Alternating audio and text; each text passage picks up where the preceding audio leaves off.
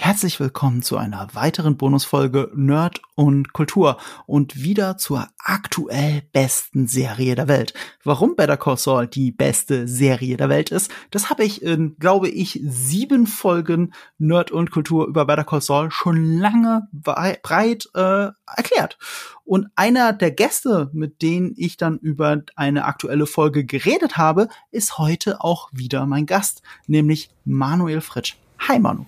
Schönen guten Morgen. Ich freue mich sehr, dass du mich zum großen Finale dieser Serie eingeladen hast. Ja, jetzt der zweite Teil äh, steuert auf ein großes Finale zu, aber diese erste Folge, die sogar von einem Festival, glaube ich, vor zwei Wochen schon gezeigt mhm. wurde, ähm, fühlt sich schon sehr an wie ein Finale. Absolut. Es ist unglaublich. Ähm, auf vielfachen Wunsch bist du ja sogar hier, muss ich sagen. Ich habe das bei vielen Gästen gehört, dass sich Leute sich freuen würden, wenn sie wieder da sind. Und bei dir waren es aber besonders viele äh, Wortmeldungen. Deswegen muss ich das Lob, das äh, unsere Zuhörer mir gegeben haben für dich, einfach mal ganz kurz an dich weiterreichen, Manu. Vielen, vielen lieben Dank. Das freut mich sehr. Ich habe auch so viel Spaß gehabt bei der ersten Episode, dass ich mich fast schon zurückhalten musste. Ich so, wann lädt er mich wieder ein? Soll ich jetzt noch mal schreiben und so? naja, gut, also zu, wir haben uns zum, geschrieben. Ja, zum zweiten Teil. Wir haben uns ja dann auch weiterhin ausgetauscht. Also ich habe es tatsächlich schon vermisst und habe mich sehr gefreut äh, über die zweite Einladung. Und natürlich, ich habe mich fast mehr über die Podcast-Einladung gefreut, als dass da, dass die Serie weiterging. Das wäre jetzt gelogen, aber du weißt, wie ich es meine. Freut mich sehr, dass wir viel positives Feedback haben. Das ist trotzdem ein sehr großes Lob. das ist ein sehr großes Lob und ich bin mir auch sicher, du wirst auch wieder Eve adäquat ersetzen, der ja ein unglaublicher Balance ist, obwohl er ein großer Breaking Bad Fan ist, immer noch nicht Better Call Saul gesehen hat, auch wenn er es aber mir ganz privat, ohne euch Zuhörern, schon ein paar Mal versichert hat, dass er das irgendwann mal tun wird. Ihr, ihr alle da draußen wisst ja, was er verpasst. Ja. Äh, wir wissen, was er verpasst. Äh, wir werden jetzt darüber reden, was er verpasst hat, nämlich dieses, äh, diesen Einstieg in die zweite und letzte Staffelhälfte, in das Finale von Better Call Saul. Und äh, das war natürlich mal wieder auf IMDb eine 9,9 Folge, genauso mhm. wie dieses Mid-Season-Finale unmittelbar davor. Kein Wunder. Kein Wunder. Kein Nein, die Wunder, Erwartungshaltung war auch hoch. Äh, apropos Yves, wer ist dieser Yves? Wir kennen Yves in Paris nicht, wollte ich an der Stelle noch sagen. Kennst du das Zitat? Ist das ein Zitat, das ich nicht, nee, kann ich, kann ich ganz zuordnen. Ja, ja, ja, googelt mal. Das ist ein äh, berühmtes Zitat von äh, einem Modedesigner, der Heidi, äh, der, der Heidi Klum nicht kannte. Ja. Nee, egal. okay. das ist. Äh, ich find's krass, ja. dass sie so wieder einsteigen. Also, um jetzt gleich mal die Katze aus mhm. dem Sack zu lassen. Ich habe ja schon gesagt, danke, dass du mich zum Finale dieser tollen Serie eingeladen hast, denn genau dieses Gefühl hatte ich. Ich saß wirklich mit offenem Mund da und dachte mir, holy shit, die, die legen ja sofort los. Also ich hätte jetzt typisch für die Serie erwartet, dass sie es erstmal wieder sehr langsam angehen lassen. Aber nach dem Cliffhanger äh, von der letzten Episode war ja zumindest klar, dass es irgendwie sehr krass weitergehen muss. Aber dass sie so abfeuern in dieser Folge, hätte ich wirklich nicht erwartet. Ich habe während der Folge habe ich es geahnt. Also mhm. die Folge hat auch sehr viel Foreshadowing, wie es ausgehen muss und äh, ich finde, die Serie spielt sehr geschickt damit, dass sie ein Prequel zu Bre Breaking Bad ist. Ja. Du weißt einfach, welche Personen in Breaking Bad vorkommen und daraus entsteht ein gewisser Teil der Spannung.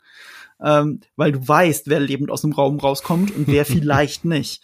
Und, und das macht es äh, einerseits ein bisschen vorhersehbar. Also ich habe auch negative Stimmen da draußen von euch gehört, äh, wegen dieser Vorhersehbarkeit. Aber das ist, spielt für mich überhaupt keine Rolle. Also nicht mal ein bisschen. Es mhm. ist sogar so gewesen, dass ich unmittelbar, bevor ich die Folge gesehen habe, gespoilert wurde.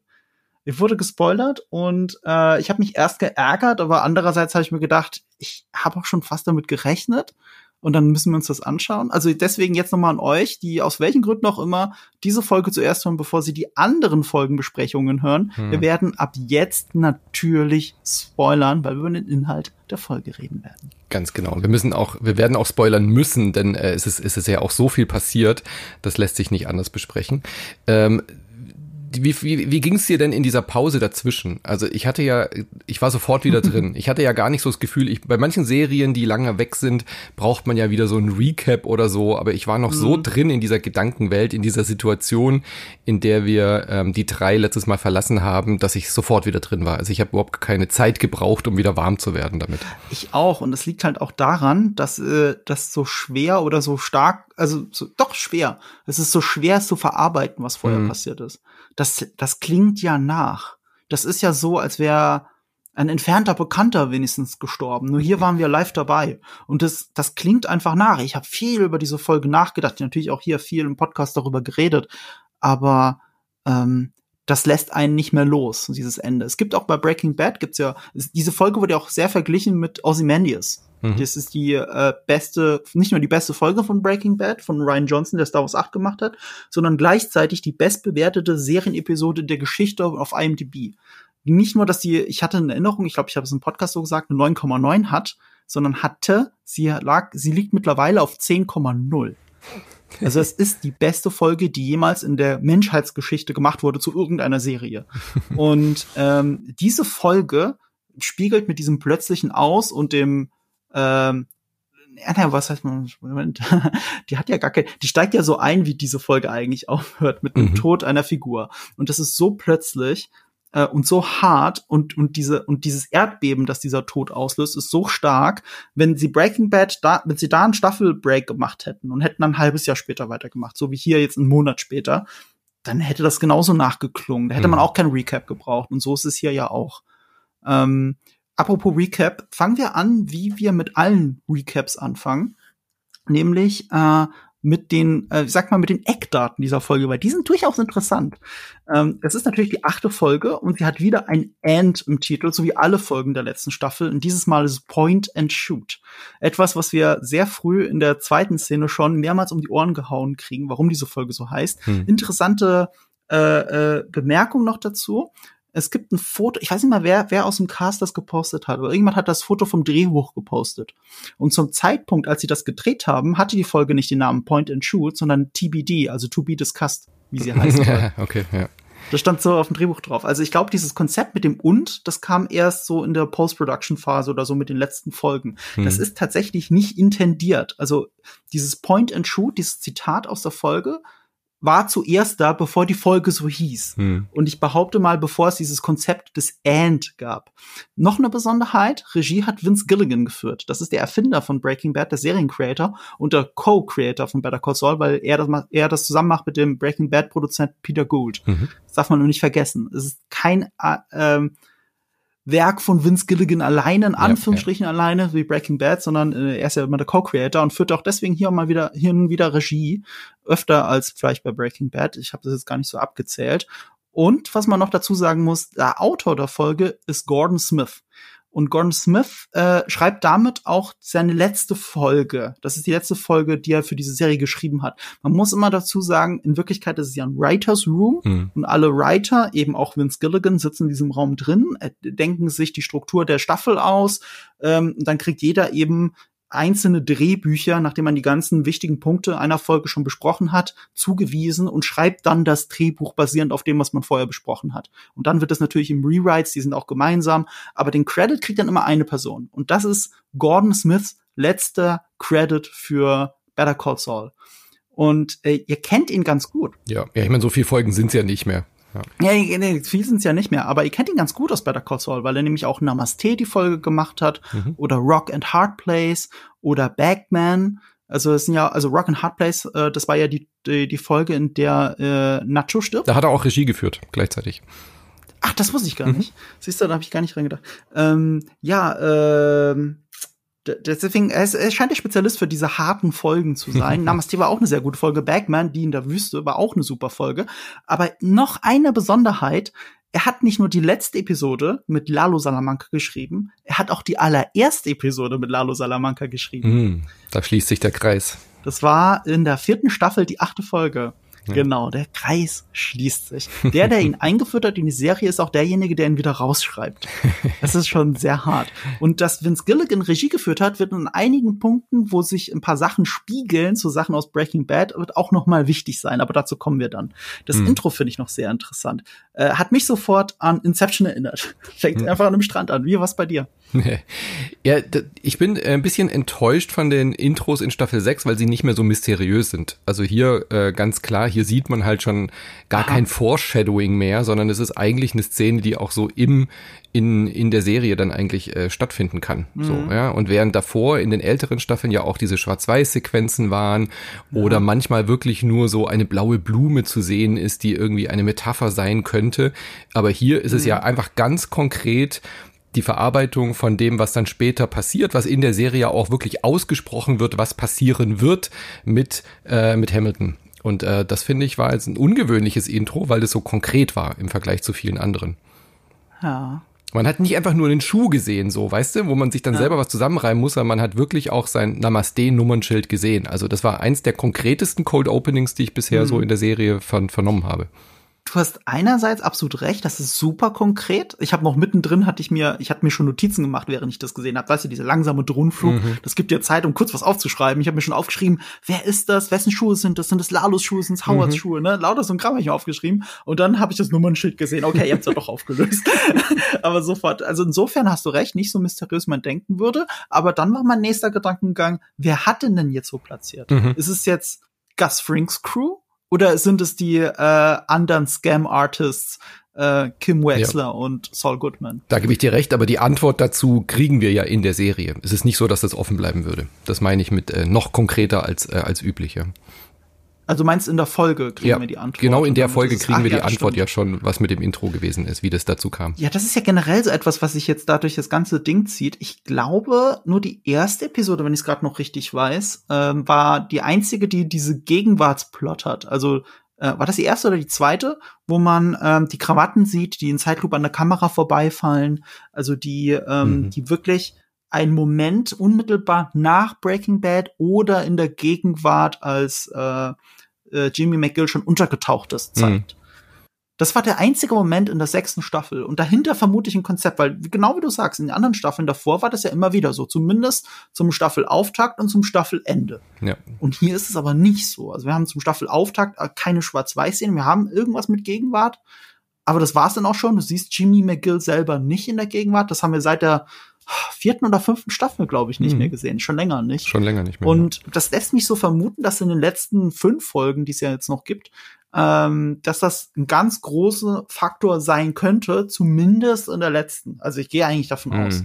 Ja. Anders geht's ja schon gar nicht mehr. Ich glaube auch, dass es gewollt ist. Ähm, wir haben ja auch schon besprochen, oder ich hatte dir das auch nochmal noch mal geschickt, dass die Intros ja immer kaputter mhm. werden. Also diese, diese äh, Logo-Einblendung, die war ja diesmal kaum noch zu erkennen. Es war wirklich nur noch so ein schwarz-weiß, äh, 18.000 Mal überspieltes VHS-Tape.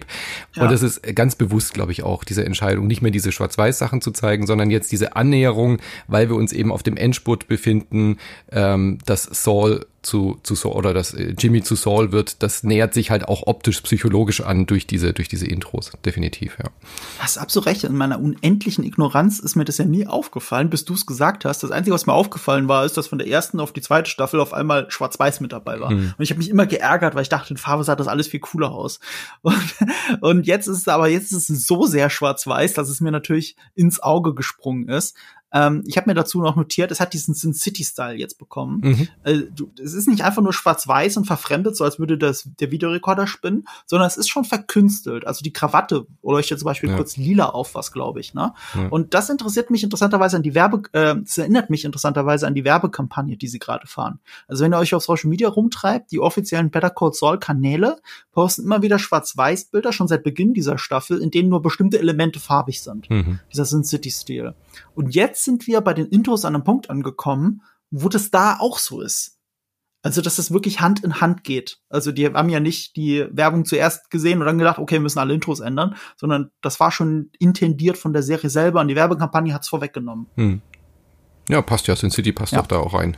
ist ja ein, ein großer Sündenpool, diese Welt hier. Ja. Und dann steigen wir mit der ersten richtigen Szene ein im Apartment. Und ich glaube, ein ein Grund, warum du das so schon gesagt hast, dieses Gefühl hast, du bist direkt abgeholt und es kann direkt weitergehen, das ist halt wirklich das, was du siehst. Ja. Ne? Du siehst die Close-ups von dem Blut, von dem Blut an der Wand, von dem Blut, das sich auf dem Teppichboden da verteilt ähm, oder auf dem Boden an den Teppich so ranfließt. Mhm. Äh, und du hörst im Hintergrund erst ganz dumpf, dumpf die Leute. Ne? Und, und, und, und äh, man kann es schon ungefähr ausmachen, was sie sagen, aber das ist nicht der Fokus. Der Fokus ist das, was du siehst. Und was ich interessant fand, ist, das erste, was ich ganz klar verstanden habe, war dieser berühmte letzte Satz aus der Folge davor. Hm. Let's talk. Ja. Das war das letzte, was ich, was ich gehört habe aus dem Off quasi. Und dann ging die Szene erst richtig wieder los. Ja. Und das ist ein schöner, ein schöner Effekt, ein schöner Effekt, dass wir auch so rausgerissen werden mhm. aus dieser Benommenheit, äh, ja. in denen die beiden da gerade stecken. Äh, äh, man sieht es ihnen wirklich an und durch diese audiovisuelle Unterstützung wird es nochmal klar gemacht, dass sie gerade wirklich unter Schock stehen, was da gerade passiert ist. Aber auch, äh, was ihr in der letzten Folge, glaube ich, auch äh, gesagt hattet noch, wie, wie cool auch, dass man dieses Poster, dieses Bild nochmal sieht mit den Blutflecken und mit wirklich so, ähm, dass jetzt wirklich sie, also die beiden mit ihrem äh, leicht verspielten Plan, wir wollen ihm eigentlich mhm. nichts Böses, dass der jetzt wirklich Blut verschmiert im wahrsten Sinne des Wortes, äh, schlussendlich ja auch dafür verantwortlich war, dass dieser Mann jetzt tot auf dem Boden liegt. Fand ich sehr schön, das auch nochmal so visuell zu zeigen, ja. Ja, da hängt ja Plan an der Wand. Äh, ist, äh, niemanden interessiert noch dieser Plan und ja. das Blut von Howard Hamlin klebt dran. Und äh, ja, das, das macht's, das, das, das lässt es nochmal besonders wehtun, weil es war so unnötig. Und das ist ja auch das, was sie, glaube ich, jetzt immer heimsuchen wird. Ne? Mhm. Der hat uns doch gar nichts getan. hat, äh, also niemand hat das verdient und Howard Hamlin sowieso nicht. Und äh, ja, das wird sie nicht mehr loslassen. Es geht ja nahtlos weiter. Also wir, setzen ja mhm. wirklich genau in der Sekunde an. Ähm, hast du ja gerade schon gesagt. Und ich war wirklich die ganzen letzten Wochen sehr gespannt, wie sie aus mhm. der Nummer rauskommen werden oder was passiert denn jetzt wirklich. Weil wir hatten ja schon mal die Situation, dass die zu dritt in einem Raum waren, genau in dem Raum auch. Und sie haben es geschafft, sich da rauszuquatschen, mehr oder weniger. Aber das war jetzt mhm. eigentlich relativ klar, auch durch diese harte Szene mit ähm, Hamilton zu erschießen, dass sie jetzt nicht da nochmal einfach so rauskommen werden. Da muss jetzt irgendwas, äh, er, er, hat diese Geduld nicht mehr, die beiden jetzt einfach gehen zu lassen. Das wird nicht mehr passieren. Und ich habe die ganzen letzten Wochen überlegt, was macht er denn jetzt? Was ist denn sein Plan? Was hat er jetzt mit den beiden vor? Ist das jetzt wirklich der Moment, in dem Kim sterben wird? Weil wir wissen ja, dass wer nicht stirbt von den dreien, das war uns ja klar. So, ja. Ähm, deswegen war ich wirklich angespannt wie ein Flitzebogen äh, zu, zu sehen, wie diese Situation ausgeht. Und das, was dann da wirklich passiert ist, damit habe ich überhaupt nicht gerechnet. das war wirklich eine große Überraschung aus dem Writers Room. Äh, dass das passieren wird, fand ich äh, wieder typisch äh, von diesem Autorenteam äh, sehr, sehr clever gewählt. Ich finde es interessant, diese äh, Machtkonstellation, die mhm. er da jetzt geschaffen hat. Weil ähm, wir erinnern uns an Richtung Ende äh, fünfte Staffel da gab es dieses Standoff ja schon mal zwischen den dreien im selben Apartment am selben ja. Ort. Und äh, da hat er sich bequatschen lassen von Kim und ist dann rausgegangen. Und äh, das, genau das lässt er hier nicht mehr zu. Dadurch, dass er Gewalt ausgeübt hat und die beiden in Schockstarre und äh, in Panik vor ihm sitzen, während er steht, ähm, lässt dieses dieses Zulabern nicht mehr zu. Ja. Und er selber erklärt ganz ruhig diesen Plan, will, dass die sich beruhigen und einfach machen, was er will. Was, was ich so ein kleiner Breaking Point war für mich erst war, erstmals klang der Plan so, als hätte er überhaupt gar keinen, also das kann doch nicht funktionieren. und ich habe auch einen Moment gebraucht, um selber zu verstehen, aber Lalo weiß natürlich, dass das nicht funktionieren kann. Das wird erst dadurch aufgelöst, dass er sich den Autoschlüssel schnappt und selber wegfährt dann ist klar, dass er was ganz anderes vorhat und dass das total blöd ist. Und deswegen hat er auch nicht mit ihnen diskutiert. Er hat sich nicht manipulieren lassen von ähm, Nee, eigentlich schon. Ja, wollte ich gerade sagen, er hat sich ja dann doch wieder rumkriegen lassen, aber es war ihm in dem Moment egal, weil dieser Plan genau. war ja nur eine Ablenkung. Also ich habe auch erst gedacht, so, wieso lässt sich Lalo jetzt schon wieder bequatschen? Weil er wollte ja erst ähm, ähm, ähm äh, Saul, wollte ich schon sagen, also Jimmy schicken. Äh, und er ja. hat dann einen ganz guten Cop-Out-Move gefunden, weil er, also ich habe das zumindest so verstanden, ich glaube, das kann auch sehr falsch verstanden werden oder wird vielleicht auch anders interpretiert. Kim ist ja erst erschrocken, dass Jimmy sagt, nein, sie soll gehen, sie ist die viel bessere. Und erstmal ist es ja eine mhm. perverse Situation, ja. Er wird gerade dazu ja. gezwungen, jemanden zu erschießen. Deswegen heißt die Folge ja so, du klingelst, du machst die Tür auf, du erschießt ihn. Ähm, und wenn du das mhm. nicht machst, dann stirbt deine Frau. Das ist ja wohl offensichtlich, dass ich damit drohe, du hast keine andere Wahl. Entweder du bringst jemanden um oder deine Frau stirbt und dann schlussendlich wahrscheinlich du. Aber dass er dann quasi diese Verantwortung der Kim rüberschiebt, denkt man ja im ersten Moment, was für ein Arsch. So, ja, warum übergibt er ihr das? Aber dann denkt man, nein, das passt eigentlich total zu Jimmy, weil er ihr gerade diese Möglichkeit eröffnet zu fliehen. Er sagt, das ist dein Moment, alles hinter dir zu lassen. Jetzt kannst du gehen. Es ist völlig in Ordnung. Ich habe diese ganze Scheiße eingebrockt mit dem Kartell. Ich kann das jetzt ausbaden. Wenn er mich tötet, okay, dann so be it. Jetzt ist unser Spiel halt vorbei. Aber du hast jetzt noch die Gelegenheit zu gehen. So habe ich das zumindest interpretiert, dass Jimmy das ohne Worte gesagt hat. Und das Interessante ist, dass es Kim auch so interpretiert hat. Hm. Also wir alle haben ja zuerst diesen What the fuck, was machst du gerade im Moment? Und dann ist, wird das jedem so langsam klar, so wie du es gerade geschildert hast. Und wie wir es ja am Ende dann auch sehen, wie Kim ihm in die Arme fällt, ist, ist, ist auch klar, dass Kim das auch die ganze Zeit dachte. Beziehungsweise, ich glaube, sie sagt es ja sogar, äh, als sie verhört wird von Mike. Hm. Na, also da erklärt, da löst sie es sogar auf. Es ist ihr genauso klar. Und äh, das ist halt interessant, dass er dann diese, also sie versuchen natürlich, sich daraus zu reden. Und aber das, das lässt in Wirklichkeit Lalo nicht zu. Er lässt es zu, in Anführungsstrichen, aber er muss es nicht, genau wie du gesagt hast. Und warum es ihm so egal ist, das verstehen, das verstehen wir dann später erst. Was ich an der Situation auch noch so interessant finde, ist, wie sie halt tatsächlich entstanden ist im Dreh. Nämlich, äh, es war diese Szene, in der Bob Odenkirk seinen Herzinfarkt hatte. Ach krass. Und zwar in dem Part, wo den er noch mit Kim gedreht ich, hat. Ich hätte gedacht bei dem Briefkastenrennen. ja. Ich habe gehört, das ist derselbe Dreh gewesen. Ah, okay. mhm. Also äh, ich glaube, ich habe das auch hier im Podcast erzählt, aber ich habe jetzt ein Interview gelesen mit Tony Dalton über diese Szene. Mhm. Und äh, er hat das nochmal aufgeschlüsselt, dass sein, pa also dass der Vorfall wohl war, als sie den Part schon abgedreht hatten mit Bob Odenkirk in diesem Apartment. Den Part hatten sie schon, er war noch nicht dabei. Und sein Part war später. Und dann war eben durch den Herzinfarkt diese Pause und sie haben es danach wieder aufgegriffen. Mhm. Und deswegen gab es dazwischen so ein bisschen, wie soll ich sagen, Bedenkzeit. Also er hat gesagt, er hat dann halt noch wochenlang, äh, das hat er immer gemacht, wenn er, wenn er in Albuquerque war, wochenlang äh, ist er wandern gegangen und hat über den Dialog nachgedacht und perfektioniert, wie er gesagt hat, und dann den Moment genutzt, damit diese Szene so entstehen kann, wie sie entstehen kann. Äh, ja, das, das finde ich, wenn man das noch weiß, dann ist das noch, noch irgendwie noch mal so ein bisschen härter. Hm. Ja, gut, gut, dass er das überlebt hat, ey. Ganz ohne Scheiß, stell dir mal vor, der wäre jetzt gestorben, der Schauspieler. Ja. Alter Schwede. Ja, das sowieso. Boah. Dann hätten wir diesen House of Cards Moment, wo mhm. einfach die letzte Staffel, also es wird so viel auf eine letzte Staffel hingearbeitet, die dann nicht eingelöst wird. Ja. Nicht eingelöst werden kann. Aber ich meine, es, gut, es gibt schlimme Probleme, als dass wir unsere Serie nicht kriegen. Ne? Nee, aber, natürlich, aber wie, wie äh, ja, schon klar. Ja, man stellt sich das vor, als wäre so passiert. Mhm. Und, und, und, und es gab ja oft in dieser Filmgeschichte die, den Fall, dass jemand beim ja. Dreh gestorben ist. Und äh, wie hätte man das retten können? Und ausgerechnet hier ist es in der Szene, wo das Leben von Jimmy mhm. McGill bedroht wird. Das ist die Szene, in der vielleicht Bob Odenkirk, also er sagt ja selber, er ist gestorben. Er mhm. war ja klinisch tot mhm. für ein paar Minuten er, er ist in diesem Moment tatsächlich gestorben. Und das macht es halt so, wenn man das weiß, macht es die Szene, Szene irgendwie noch härter. Ja. Ich fand den Dialog auch sehr interessant. Also, dass dieses Point and Shoot, dieses zweimal, das, das das auch extra zweimal betont, was sie tun sollen. Sie sollen den Revolver nehmen und sie sollen so lange abdrücken, bis es klickt. Mhm. Und was passiert am Ende dieser Folge? Ja, das ist genau, genau das, was er schildert. Typisch Foreshadowing, ja. Ähm, ich fand es auch cool, wie er das so erklärt hat. So, ja, du läufst da ganz nonchalant lang, als würdest du da vorbeispazieren. Mhm. Dann öffnest du die Tür und äh, und in dem Moment denkt man, ja, das passt zu Lalo, dass ihm das so egal ist, ob Leute jetzt für ihn morden, ob er mordet.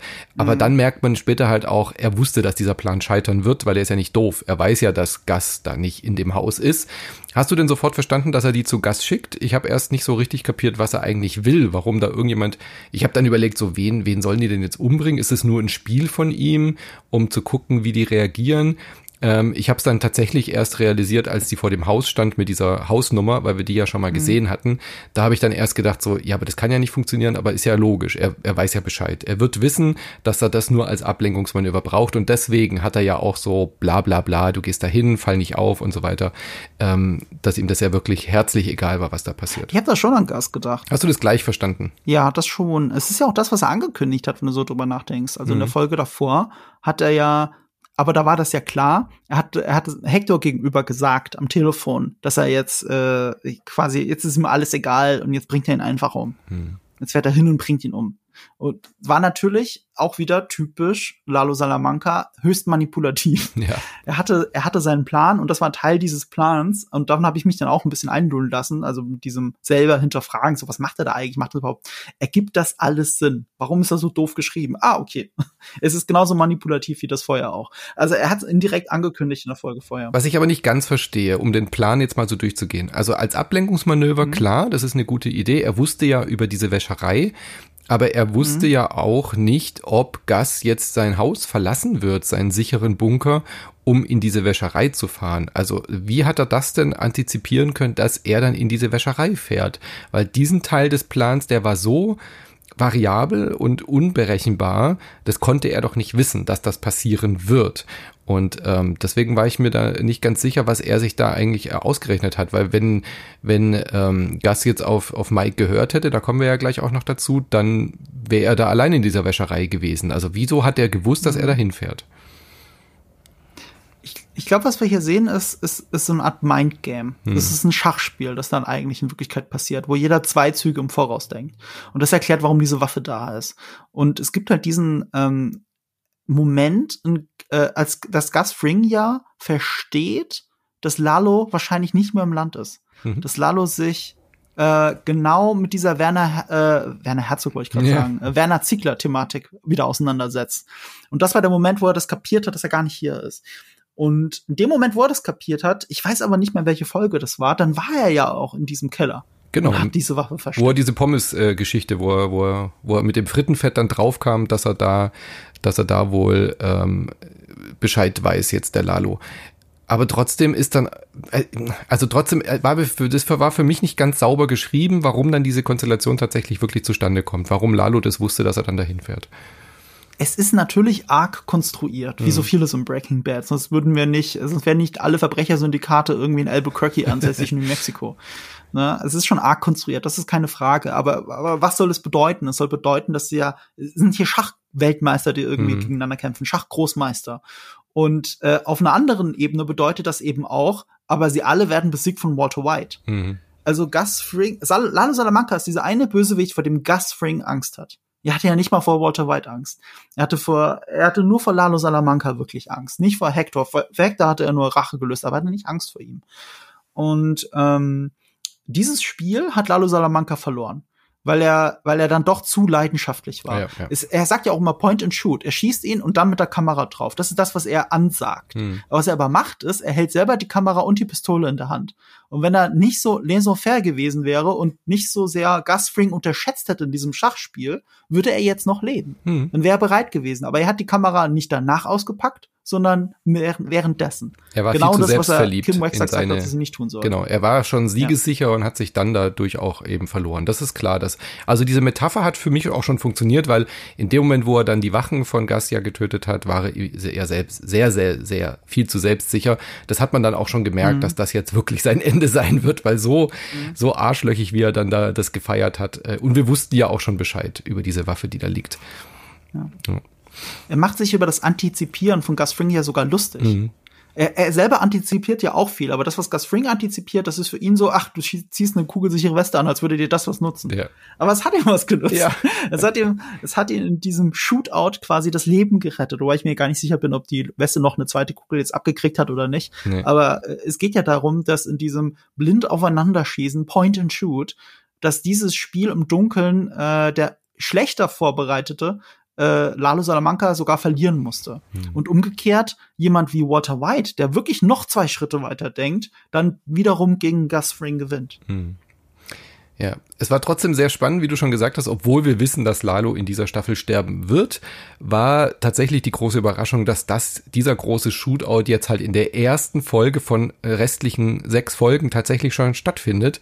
Äh, da war ich wirklich baff drüber. Also das haben sie dann tatsächlich geschafft, diesen Überraschungsmoment, dass dieses Finale, das Aufeinandertreffen dieser zwei Villains, dass der jetzt schon passiert. Ähm, äh, vom Spannungsmoment hat's total gepasst, aber ich war überrascht, dass sie den so früh jetzt in der zweiten Season dieser Season haben. Überrascht war ich auch, aber während der Folge aus zwei Gründen nicht mehr. Erstens, weil ich ja gespoilert wurde. aber als ich diesen Spoiler gehört habe, habe ich sofort gedacht, also ich meine, ich wusste ja nicht, ob der stimmt, ne? Ob mich da jetzt jemand äh, veralbern will mhm. und mir eins reindrücken will. Oder ob das jetzt so wirklich passieren würde. Aber als ich den gehört habe, hab ich, war mein zweiter Gedanke, das ergibt total Sinn. Mhm. Das ergibt total Sinn, weil ähm, ich, ich, ich, ich, ich finde, man kann Lalo Salamanca mit sehr vielen Bösewichten vergleichen. Ob es der Joker ist, ob's ähm, hm, jemand wie Ramsay Snow ist in Game of Thrones. Es gibt sehr viele Äquivalente vielleicht zu dem, was er da eigentlich tut. Auch nicht ohne Grund. Es ist ja auch Tony Dalton, der gesagt hat, er hat ihn so gespielt, wie er ihn gespielt hat, weil, oh, ich weiß nicht mal, welcher Schauspieler das war, aber ich habe es im einen der Podcasts mhm. gesagt, ähm, dass er, er hat einen Film gesehen und der, und, und der Schauspieler hat gemeint, dass die Rolle, die er da gespielt hat, sehr wie soll ich sagen, äh, sehr eindimensional war. Aber damit sie irgendwie interessanter ist, hat er immer dabei gelächelt, wenn er jemanden getötet hat. Das war ein ganz simpler Move, dieses Lächeln die ganze Zeit. Und das hat Tony Dalton für Lalo Salamanca mit reingebracht, dieses Lächeln.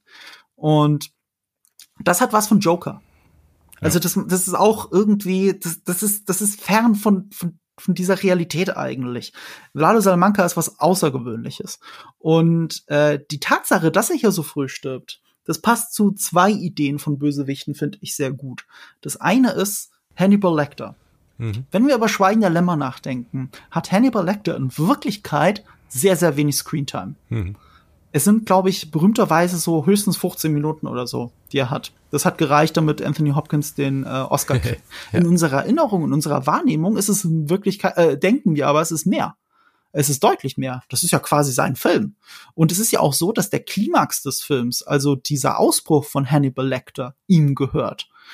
Jetzt ist der Punkt aber, Hanni also auch dieser Ausbruch von Hannibal Lecter hat mit der eigentlichen Handlung rund um Starling gar nichts zu tun. Sie hat ihren eigenen Antagonisten, den sie dann, dem sie dann erst begegnet, also Buffalo Bill.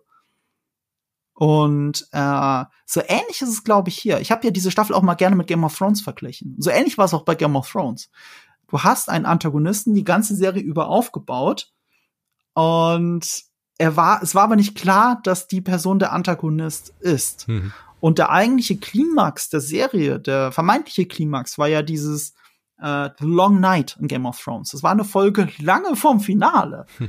Und so ähnlich ist es aber auch hier. Das vermeintlich große Böse, gegen das sich alle verbünden müssen, in Game of Thrones, wie in Better Call Saul, das wird hier schon relativ früh aus dem Spiel genommen. Hm. Und das ist etwas, wo sich gerade bei Game of Thrones dann auch viele Leute vielleicht auch zu Recht beschwert haben. Aber ich fand den Move eigentlich interessant. Ich finde, alles, was danach kam, hätten sie vielleicht besser herleiten müssen. Aber das ist das, was ich meine, wenn ich sage, Better Call Saul ist fast schon eine Antithese zu Game of Thrones, weil es was sehr Ähnliches macht in der Rolle von Kim Wexter, mutmaßlich was sehr Ähnliches macht, aber viel besser herleitet. Hm.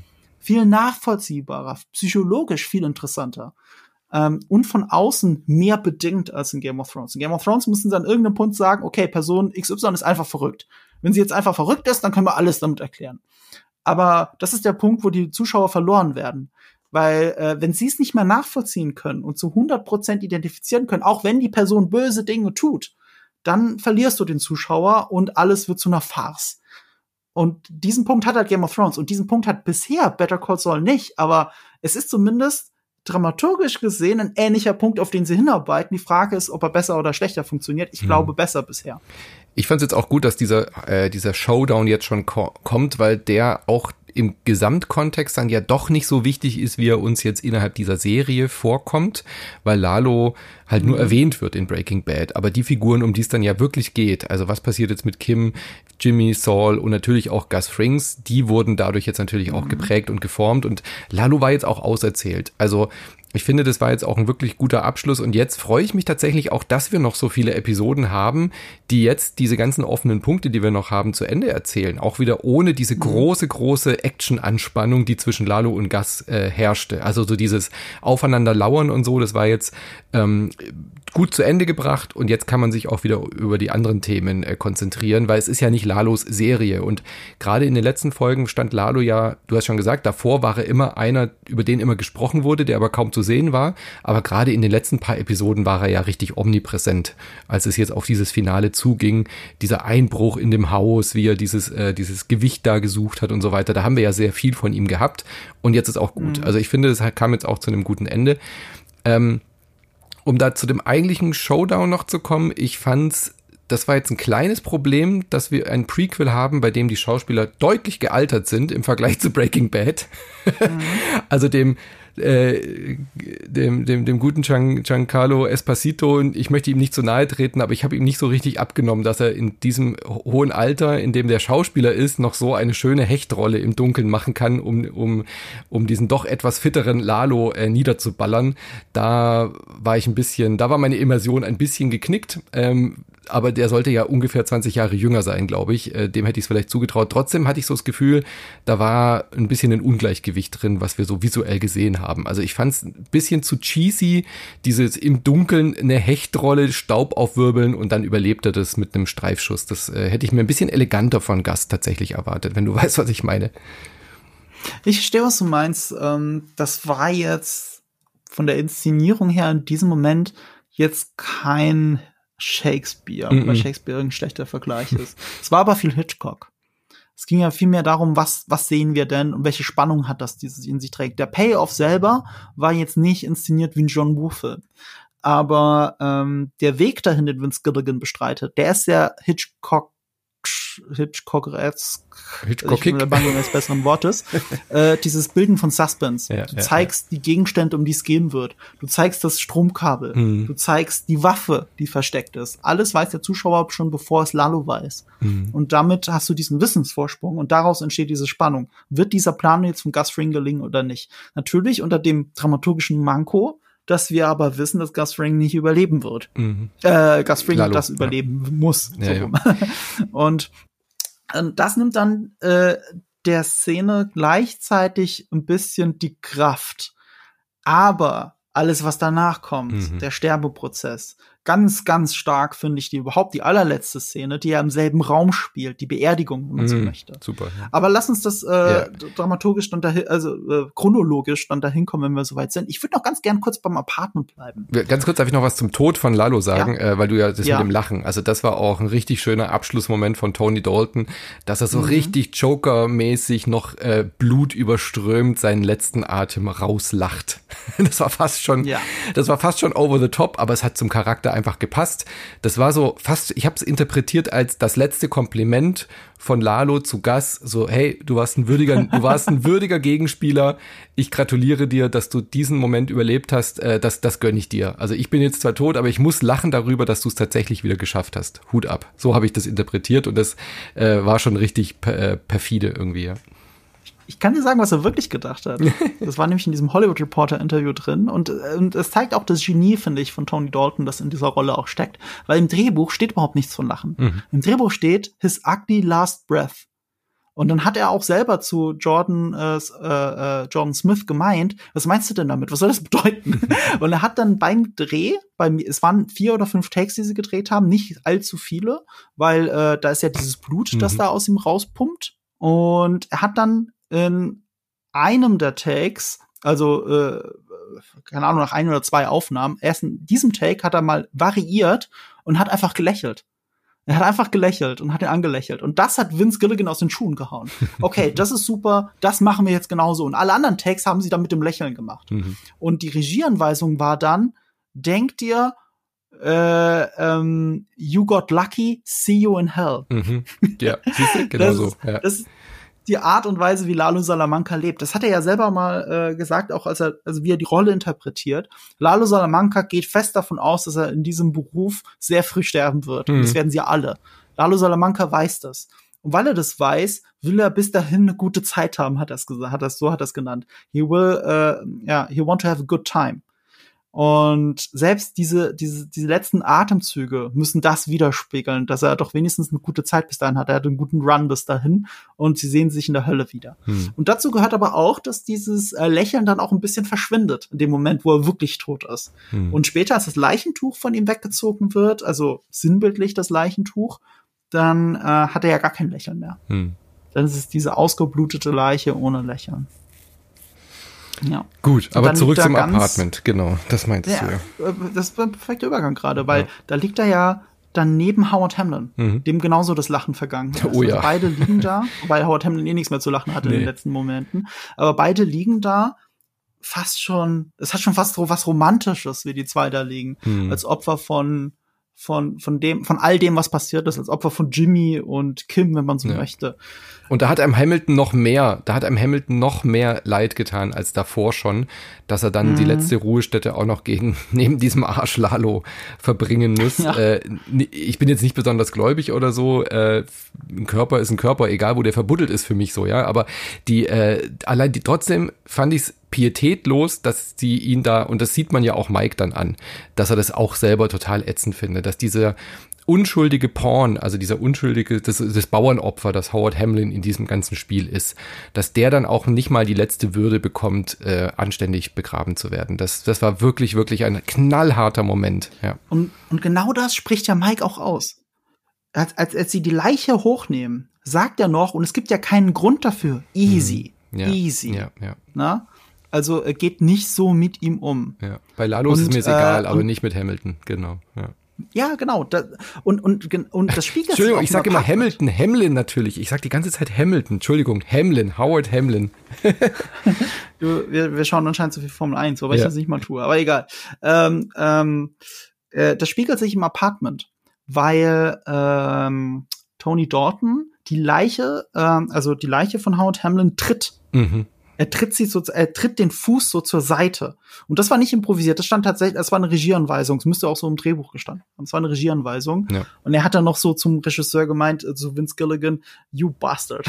also, also, also mir sowas, also mir sowas äh, sagst, dass ich das tun soll. Ne? Also das ist halt so, mhm so pervers, ja. äh, etwas, äh, äh, also so mit anderen, äh, mit, mit einem mit einem anderen Menschen, mit dem Leichnam so um, umzugehen und dass das die Regieranweisung ist, dass es so tun soll. Aber es spiegelt eben genau dieses Ende. Äh, Lalo tritt die Leiche von Howard Hamlin und Mike gibt ihm alle Ehre, mhm. so gut es geht. Ich würde sogar sagen, es, es liegt daran, äh, der, der große Unterschied zwischen Lalo und Howard ist, Lalo ist gestorben, wissentlich, was das Spiel ist und wie es enden wird. Er wird früher oder später sterben dadurch. Und Mike hat ja diese, äh, diese Ansicht aus der allerersten Staffel noch war, dass mhm. dieses, when you're in the game, you're in the game. Du kannst ein guter oder ein schlechter Mensch sein, das ist egal. Das spielt jetzt keine Rolle. Jeder kann ein guter Mensch sein, trotzdem kriminelle Dinge tun. When you're in the game, you're in the game und du musst auch die Konsequenzen tragen. Und Howard Hamlin war nicht in the game. Genau. Die komplette Serie über nicht. Er hatte nichts damit zu tun. Das ist alles eine große Lüge, die ja, von der Mike ja auch meint, sie sollen sie dann einfach weitererzählen. Mhm. Keep, uh, keep telling the lie you already told. Genau, das, das war sowas. auch ein bitterer Moment, ja. Jetzt habt ihr, was ihr wolltet, so nach dem Motto. Jetzt müsst ihr aber auch mit den Konsequenzen klarkommen, ja. ja. Und das ist halt die Frage, ne? Die Konsequenzen woraus. Ich, ich, hm. Ein Satz, den ich mir direkt aufgeschrieben habe von Lalo, ist dieses They killed people I care about. Mhm. Und dann war meine erste Frage, Ditti? Hat er sich jetzt um sie gekümmert? Äh, also es ist halt so, das ist ja so das Mysteriöse an Lalo, dass er bis zum Schluss behält. Ne? Also wir kennen diese, es ist, glaube ich, so die letzte Szene in, in, der, in der fünften Staffel, dass er an den Leichen seiner Mitbewohner vorbeiläuft und er hat so, so, so diese diese Trauer auch im Gesicht. Aber das ist natürlich nur eine Interpretation, weil er, er, er spricht das ja sonst nie aus. Er spricht es nur in diesem Raum zum ersten Mal da aus und selbst da kann das nur Teil seines Plans sein, um die anderen glauben zu lassen, dass er so leidenschaftlich mhm. darauf aus ist, dass jetzt Gus Fring, egal wie stirbt, dass er jetzt einen von den beiden da rausschickt.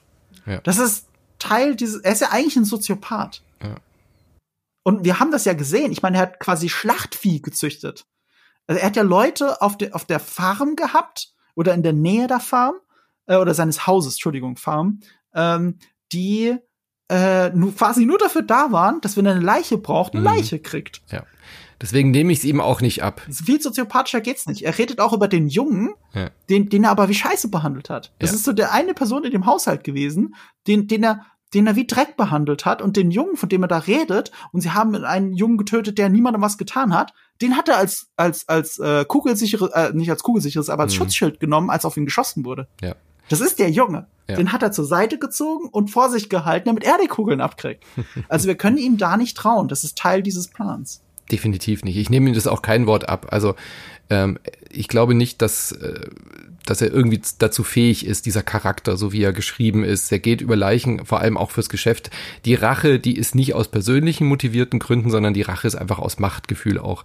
Ähm, Gas darf nicht diesen Plan erfolgreich durchziehen, weil das äh, auch so ein bisschen so dieses Ehregefühl, ja, so ähm, und gar nicht so sehr auf dieser persönlichen Rachen, Rache-Ebene. Deswegen finde ich den auch so interessant geschrieben, weil er ein sehr kalkulierter Bösewicht in dem Aspekt ist, ja, dass er selbst solche Sachen wie Liebe, oder Menschlichkeit und so als als als äh, Ablenkungsmanöver oder sowas nutzt, wie in diesem ja. Fall von dir gerade gut beschrieben, ja. Ja, es, es gibt sogar noch einen Hinweis darauf, nämlich so wie Tony Dalton die Figur interpretiert. Er sagt, the only heart you see from Lalo is through Hector. Mhm. Also das einzig wirklich ehrlich herzliche, das man von Lalo sieht, ist immer, wenn es um Hector geht. Ja. Er ist ja auch die einzige Person in dieser gesamten Serie, der der Hector wirklich immer ernst nimmt mhm. und respektiert. Egal wie es ihm geht, egal wie er da in diesem Rollstuhl sitzt und seinem Körper gefangen ist und nur noch den Finger bewegen kann, er, er, er, er, er er respektiert ihn und er benimmt sich ihm gegenüber, als wäre alles normal, als wäre er ein gesunder Mensch, geistig komplett gesund, mit dem er reden kann und er nimmt ihn ernst. Und selbst ein Gus Fring nimmt ihn nicht mehr ernst, weil sonst wäre er nicht gestorben in äh, Breaking Bad. Und witzigerweise war das dann genau seine Schwachstelle, was zu seinem Tod geführt hat. Diese ernste, ja. respektvolle Liebe gegenüber äh, zu, zu Hector Salamanca. Weil wenn er das Video nicht für ihn gemacht hätte, hätte er überlebt. Dann wäre Gas gestorben. ja. Ja, wenn er sich da auch nicht so überschätzt hätte. Ähm, wie, wie, ähm, was ich nicht recherchiert habe, ist, welcher Film da eigentlich im Fernsehen läuft, der ja schon lief in diesem Mid-Season-Finale. Ich meine, hast du eine Ahnung, was für ein Film das ist? Nee, aber das, äh, halt so ein Schwarz-Weiß-Klassiker. Was haben die da geguckt? Ah, Gute ne? Frage, ja kann es leider nicht zuordnen, wenn es jemand von euch da draußen weiß, gerne Nachrichten an mich und vor allem, wenn da irgendwie eine Bedeutung mhm, drinsteckt, die ich einfach nicht sehe. Aber ich habe mir einen Satz darauf äh, aufgeschrieben, nämlich dieses We can't know everything. Das fand ich ganz interessant. In dem mhm. Moment, wo, wo er den Raum verlässt und, die, und, und der Ton des Fernsehers wieder lauter wird, und äh, man ja auch, man, man, man dachte bis zu einem gewissen Punkt in dieser Szene, man weiß, was da jetzt passieren wird. Und dann geht er aber selber raus und dann ist klar, okay, das war alles nur ein Masterplan. Mhm. We can't know everything. Wir wissen wirklich nicht alles. Wir mhm. können nicht alles wissen. Und äh, dieser, diese Szene selber endet ja auch mit einem Spiegel zum Ende hin, nämlich neben der Leiche von Howard Hamlin liegt Jimmy McGill total hilflos, aber nicht tot. Und das mhm. ist der Punkt. Er liegt da gefesselt, er liegt da hilflos, aber er überlebt, weil er immer alles überlebt, so wie eine Kakerlake alles überlebt. Ja, durchgerettet. Die Kakerlaken werden als letztes aussterben auf diesem Planeten. Wir werden lange Feuer gehen. Und so ähnlich ist es mit Jimmy McGill. Ich bin ein bisschen erstaunt gewesen, also wir wissen ja, dass er Jimmy nicht umbringen kann in dieser Serie, aber ich bin ein bisschen baff darüber, dass er ihn nicht einfach erschossen hat. Also wie gesagt, jetzt raus, rein aus einer äh, Logik heraus von ihm hm. hätte es keinen Sinn gemacht, ihn leben zu lassen an dieser Stelle tatsächlich. Stimmt. Habe ich gar nicht drüber nachgedacht. Das war eigentlich nicht ganz klar. Ich meine, er fesselt ihn, aber er hatte doch nicht vor, da wieder zurückzukehren. Also in dem Moment, es war ja sein Plan dann, ähm, so wie ich es verstanden habe, dass Gas auch kapiert, es ist ein Ablenkungsmanöver, äh, die, die, das frei wird, er irgendwie an ihn rankommt, wie auch immer das dann äh, in seinem Kopf sich abgespielt hätte, aber so wie es jetzt abgelaufen ist, wäre er danach doch nicht wieder zurück zu Jimmy. Weil spätestens da hätten Mike und seine Leute ja gewusst, dass er bei denen war. Also er wäre nicht zurückgekommen. Aber warum hätte er dann Jimmy am Leben lassen sollen? Weil er hat keine Verwendung mehr für ihn gehabt. Andererseits kann man natürlich sagen, na ja, so kaltblütig ist er jetzt auch nicht, dass er einfach alle über den Haufen schießt. Aber so, so wurde er uns halt gezeigt. Eine Erklärung gibt's tatsächlich. Wenn ich so drüber nachdenke. Äh, und zwar dieses, er sitzt ja da und auch im, ähm, mit der Silhouette in Richtung Fenster. Hm. Es ist tatsächlich so, dass durch die zugezogenen äh, Vorhänge oder beziehungsweise diese, diese Fensterläden, die dazu sind, Jalousien, äh, dass man diese äh, Silhouetten gesehen hat. Aber er lag schon am Boden, deswegen bin ich mir nicht sicher, wie mhm. das da, wie das da wirklich äh, gemeint ist. Aber äh, da einen, einen sich bewegenden, äh, eine sich bewegende Geisel zu sehen, kann der kleine Vorteil sein, warum die Leute da noch nicht reinstürmen. Aber das ist natürlich jetzt ein bisschen vielleicht auch konstruiert, so konstruiert, wie ja die Serie am Ende des Tages doch noch ist. Aber ich meine, das ist ja halt für diese Bilder, für diese Bedeutungen, dass sie so konstruiert ist. Eben auch dieses Liegen neben Howard Hamlin. Ähm, aus, äh, weißt du, in, in dieser allerletzten Szene, da, da liegen sie ja nebeneinander wie ein Paar. Hm. Ein Paar, das schon immer zusammengehört hat.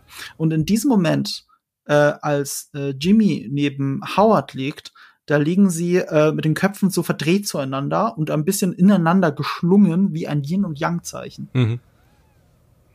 Also, äh, zumindest sehe ich das da drin. Das ist das Bild, mit dem uns diese Apartment-Szene ähm, hinterlässt. und deswegen ist auch kein Zufall, dass er auf den Boden fällt. Also so ist eben alles konstruiert ja, ja. am Ende des Tages. Definitiv. Genau. Ähm, dann ist klar, ähm, als dann, oder wir müssen nochmal zu Kim zurück. Ähm, warum ist sie nicht geflüchtet? Äh, sie ist dann doch zu sehr an Jimmy verhaftet, ähm, Fragezeichen, mhm. dass sie den Plan ja wirklich eiskalt durchzieht. Also es passiert nichts zu ihrem Glück, aber ja nur, weil Gast halt auch einen Schritt vorausgeplant hat ähm, die sie drückt wirklich ab. Also sie, sie, sie ist kurz davor abzudrücken, sagen wir mal so, aber Mike äh, hält mhm. sie im letzten Moment auf. Man sieht richtig, wie, wie sie die Augen zumacht und einfach sagt, ich ziehe das jetzt durch. Ähm, es gibt diesen kurzen Moment, wo sie neben der Polizei äh, steht, das Fenster schon runterfährt, aber da war mir klar, das wird sie jetzt nicht tun, das wird sie nicht machen. Ähm, entweder sie flüchtet jetzt wirklich, das wird also die Situation, wo sie dann abhaut äh, Schutz sucht und äh, ins Zeugenschutzprogramm übernommen wird. Mhm. Das war ja immer so meine Theorie, dass das passieren wird. Mhm. Das wäre ein guter Moment gewesen, wo sie das hätten erzählen können. Sie haben sich aber dagegen entschieden. Kim ist wirklich treu und loyal Jimmy gegenüber und möchte daran glauben, dass wenn sie das jetzt durchzieht, diesen komischen Plan, dass Jimmy das überleben wird und dass sie zu zweit irgendwie noch weitermachen können. Sie, man ja. merkt ihr an, dass sie da selber nicht so richtig dran glaubt, aber sie möchte dran glauben und deswegen macht sie es und zieht es tatsächlich durch. Was natürlich nicht sie klappt, weil Mike, tun. ja, weil, weil Mike halt dasteht. Aber man hört, hört man nicht sogar ein Klicken? Nee, der Revolver war geladen, gell? Das äh, passiert nee, nicht. Ja. Klicken hört man nicht mehr, er nimmt dir das Feuer ab. Ähm, der Weg dahin ist auch sehr interessant. Also dieses, wenn sie da im Auto sitzt, also erstmal, wie du sagst, ne, sie lässt die Scheibe runter, sie dreht sich zu den Leuten hin, aber dir ist schon klar und jedem von uns ist klar, sie wird trotzdem nichts sagen. Hm. Und warum ist das so? Was erzählt uns diese Szene auch? Und das hat mir, äh, da muss ich jetzt wieder Credit an jemand von euch geben, der mir das auf Instagram geschrieben hat. Ähm, die, sie steht an der Ampel. Das heißt grünes oder rotes mhm. Licht. Und was du aber siehst im Auto ist blaues Licht. Mhm. Es leuchtet blau rein. Und dann möchte ich noch mal ganz kurz an das, was Leia im, äh, in der letzten Folge ähm, von unserem Better Call Saul Podcast gesagt hat, möchte ich daran kurz erinnern, dass blaues Licht hier sehr bewusst immer eingesetzt wird in dieser Serie, gerade wenn es um Recht und Gesetz geht. Mhm. Blaues Licht symbolisiert immer Recht und Gesetz und, und, und sie da zu sehen in diesem blauen Licht und wie sie mit sich selber struggelt, aus dem, was wir bisher gesehen haben, wissen wir, dass sie sich im Zweifelsfall immer nicht für Recht und Gesetz mhm. entscheidet. Das hat sie lange Zeit in dieser Serie so vorgegeben, dass sie das tun würde. Jimmy, you can tell me about this. Mhm. Aber die, was die letzte Staffel uns erzählt hat, ist, dass sie sich im Zweifelsfall eben, eben nicht für Recht und Gesetz entscheidet, weil was ganz tief in ihr sitzt, dass es nicht zulässt. Mhm. Und genauso ist es in dieser Szene. Wir haben dieses Recht und Gesetz, also die Möglichkeit, Hilfe zu holen. Und genau das wird sie aber nicht tun, weil sie das nicht tut als sie das sonst nicht tut.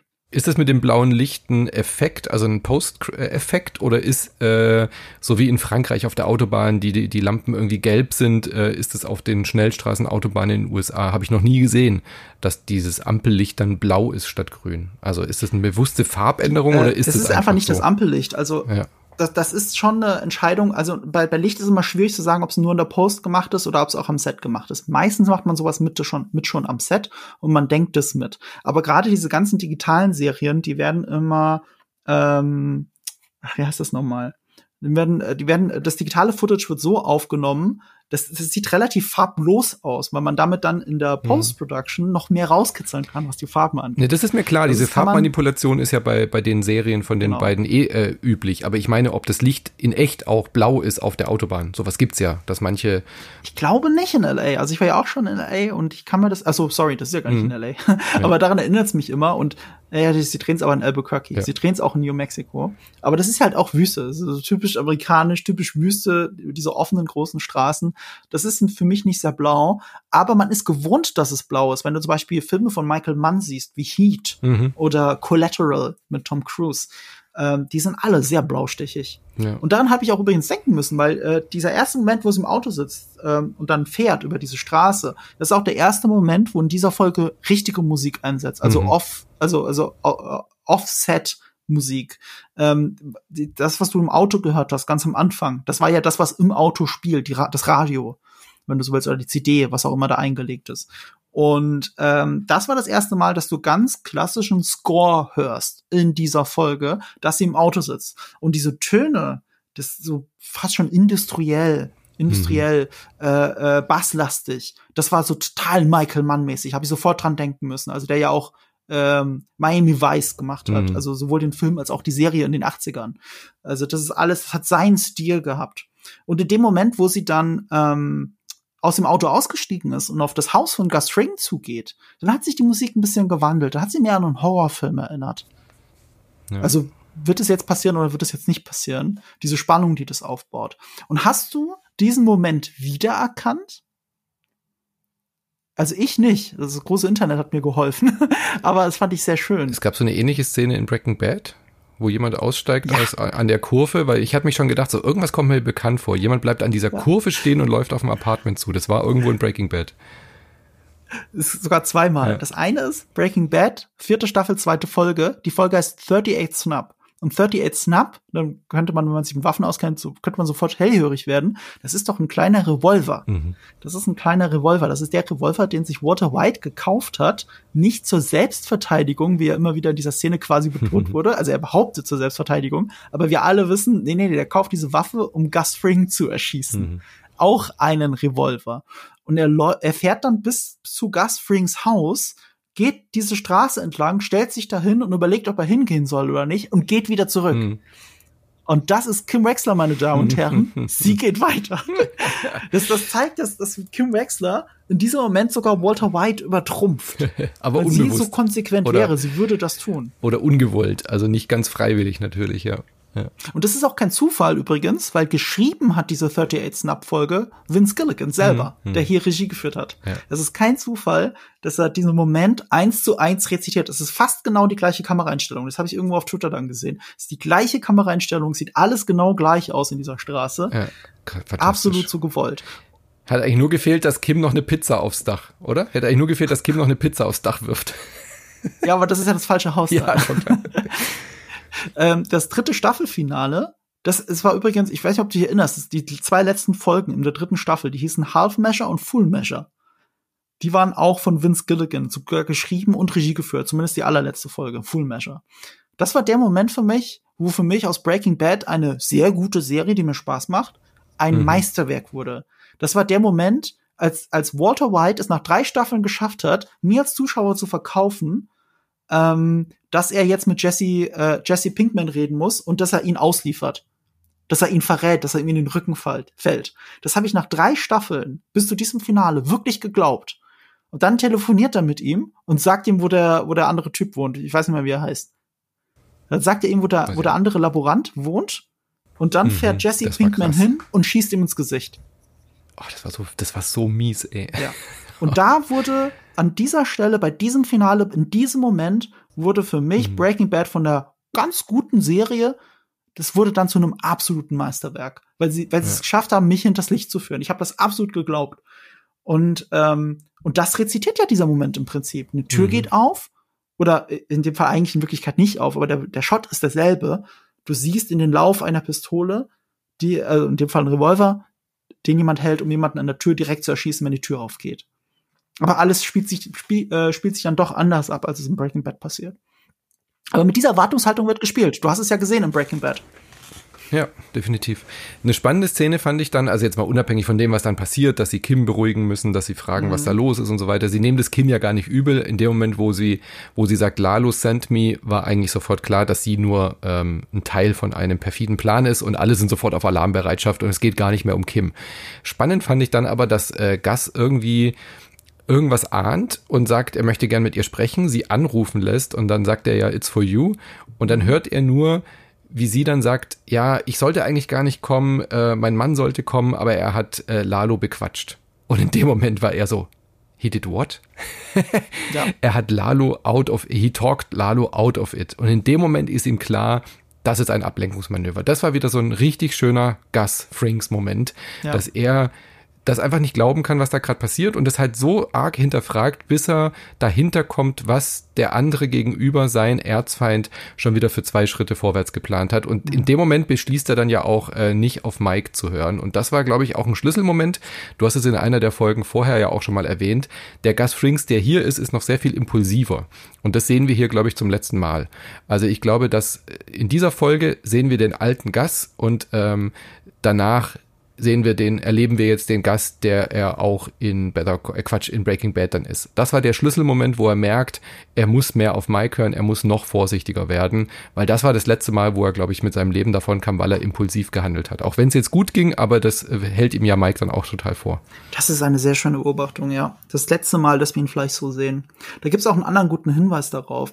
Äh, kurz bevor er sie anruft, lockert er sich ja die Krawatte was, äh, was mhm. er ja eher selten tut. Also wir haben ja auch sehr gut nochmal etabliert, dass er wie ein Superheld immer das gleiche Kostüm oder wie ein Superbösewicht immer dasselbe mhm. Kostüm überall im Schrank hängen hat. Und immer diese Momente, in denen er von dieser Perfektion ablässt, sind, sind schwache Momente. Und er ist gerade in einer geschwächten Position, deswegen lockert er die Krawatte und telefoniert. Und dieser Moment, als Lalo vor seinen Augen stirbt, und er quasi über ihm thront, weil er halt äh, mhm. schön untersichtig gefilmt wirklich an an dem Sterbenden steht. Da hält er ja dieser äh, er, er hält Wahrung, äh, er hält äh, halt äh, er wahrt Haltung, mein Gott. Äh, er, er wahrt diese Haltung, weißt du, er steht da stramm, mhm. äh, gibt ihm würdigt ihm eines einen sehr abfälligen Blick und lässt ihn dann sterben. Und dem Moment, wo Lalo Salamanca wirklich tot ist und dieses Lächeln langsam aus seinem Gesicht verschwindet, das ist der Moment, wo Gus Fring zusammenklappt und diese Haltung wieder aufgibt. Mhm. Und ja. das ist so dieser Moment, in der, genau wie du gesagt hast, dieser Gus Fring eigentlich geboren wird, den wir aus Breaking Bad kennen. Und das ist auch der Gus Fring, der in Breaking Bad stirbt, wenn du an seine letzte Szene denkst.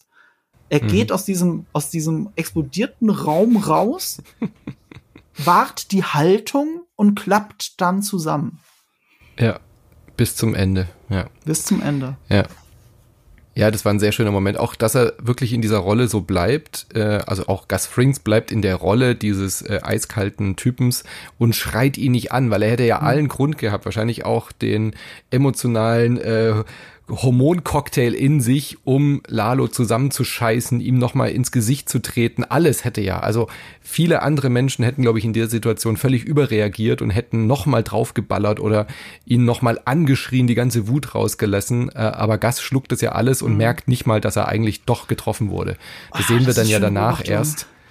Das sehen wir danach ja erst, dass er dann doch merkt, oh, ähm, er zieht sich diese Kugel aus der schutzsicheren Weste ja. ähm, und danach merkt er erst, oh, ich wurde doch noch getroffen. Das war ihm völlig, das hat er so unterdrückt davor, weil er halt so ein krasser Typ ist, dass er selbst eine Schusswunde unterdrücken kann und keine Miene verzieht. Und ich liebe es, wie er dann ganz sanftmütig mit seiner, mit seiner sanften Stimme, während ihm jemand diese Kugel rausoperiert, telefoniert er mit seinem Angestellten. Das war so ein schöner Gus Frings Moment, herrlich das, das passt, das ist auch deswegen so herrlich abstrus, weil was für ein Aufriss er ja quasi selber macht, also unter Schmerzen diesen ja. Telefonat führen, dafür, dass halt eine, ein Stellvertreter von ihm halt mal den Laden mhm. zwei Tage hintereinander aufmachen soll. das ist ja jetzt kein Hexenwerk. Das würde ich ja von Nein. einem guten Mitarbeiter erwarten, dass er das, wenn, wenn die andere Person nicht da ist, auch von selber auf die Idee kommt, das zu machen. Aber dass er nicht einfach geht, sondern als stellvertretender Manager von einem mhm. Restaurant auf die Idee kommt, abzusperren. also, das, das kann man ja erwarten, aber er in seinem Perfektionismus und Haltung wahrend kann das natürlich nicht aufgeben. Warum ich meine, dass das so eine schöne Beobachtung gerade von dir ist, dieses Auslassen an der Leiche, ne? Genau das haben mhm. wir ja gesehen. Wer macht das? Hector Salamanca. Sein, ja, die genau. Antithese genau. zu Gus Fring. Der ist genau andersrum. Voll. Er schießt noch auf die ja. Leiche von Nacho Varga. Ja, ja war eine schönes, schöner, schöne Spiegelung tatsächlich, ja, wie unterschiedlich ja. die beiden sind, ja. Was ich an Lalo Salamanca ja auch so bewundere, das habe ich jetzt auch schon ein paar Mal betont, er hat etwas von einem Geheimagenten. Ja, also mhm. du hast all, all diese, du hast, ähm, du hast all diese, diese Kartellleute, die von äh, Tuco bis Hector Salamanca alles Mögliche widerspiegeln, bis Don Eladio, all diese Klischees, die du kennst, wobei Hector Salamanca noch am meisten heraussticht oder die Zwillinge sehr herausstechen. Und Lalo ist so eine Antithese zu denen. Einerseits passt er perfekt zu diesem Haufen, andererseits kann er auch wie ein Geheimagent untertauchen, ermitteln, mhm. Leute gefangen nehmen und foltern wie Jack Bauer. Oder wie ein Superheld Immigranten befreien. Das wird ja immer so bewusst auch in diesen Posen gefilmt, die er mhm. teilweise einnimmt. Ähm, dass er aussieht wie ein Westernheld mit dem roten Tuch, das er sich vor, vors Gesicht zieht. Und äh, dieser Einbruch, das war klassischer Pierce Brosnan Tomorrow Never Dies Moment. So ungefähr ja. ist er in, in, in den Verlag eingestiegen von, äh, ach, wie hieß denn die Figur nochmal? Ist ja egal, von dem Bösewicht in, mhm. Tomorrow Never Dies. Das war sehr James Bond-stylig. Auch, auch dieses, äh, wie er dann, also überhaupt, dass er die ganzen Informationen hatte, die er schon hatte. Er wusste schon alles wichtig, er wusste nur nicht, wie er das Ding aufmacht. Das mhm. konnte der Bauarbeiter gar nicht wissen, weil er hat das nicht selber installiert.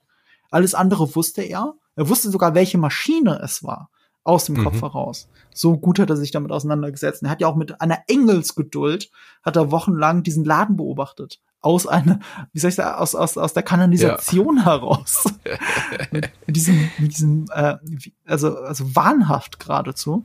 Großartig. Ist ja. Tony Dalton eigentlich Brite? Nee. Er ist nicht verwandt oder verschwägert mit Timothy Dalton, also mit James Bond. Weil Tony Dalton wäre doch ein, ein, genialer neuer James Bond, so wieder back to the 80s, weißt du, mit seinem Schnurrbart und so. Also so ein auf 80er getrimmten James Bond äh, mhm. Neuverfilmung. Wird nicht ich würde so gern mehr von äh, äh, Tony Dalton in der Richtung, ich wollte gerade Timothy Dalton sagen, von Tony Dalton in der Richtung sehen. Mhm. Und äh, äh, ausgerechnet Hawkeye hat uns ja eine Par Parodie davon so ein bisschen mitgeliefert. Ja. Er hat in dem Stimmt, Interview, ja, ja. Von, von, dem ich schon die ganze Zeit zitiere, hat er auch davon erzählt. Es wurde sehr parallel gedreht, also Hawkeye und diese sechste Staffel. Mhm wurde parallel gedreht. Sieht man und, ja am äh, Schnurrbart, ja.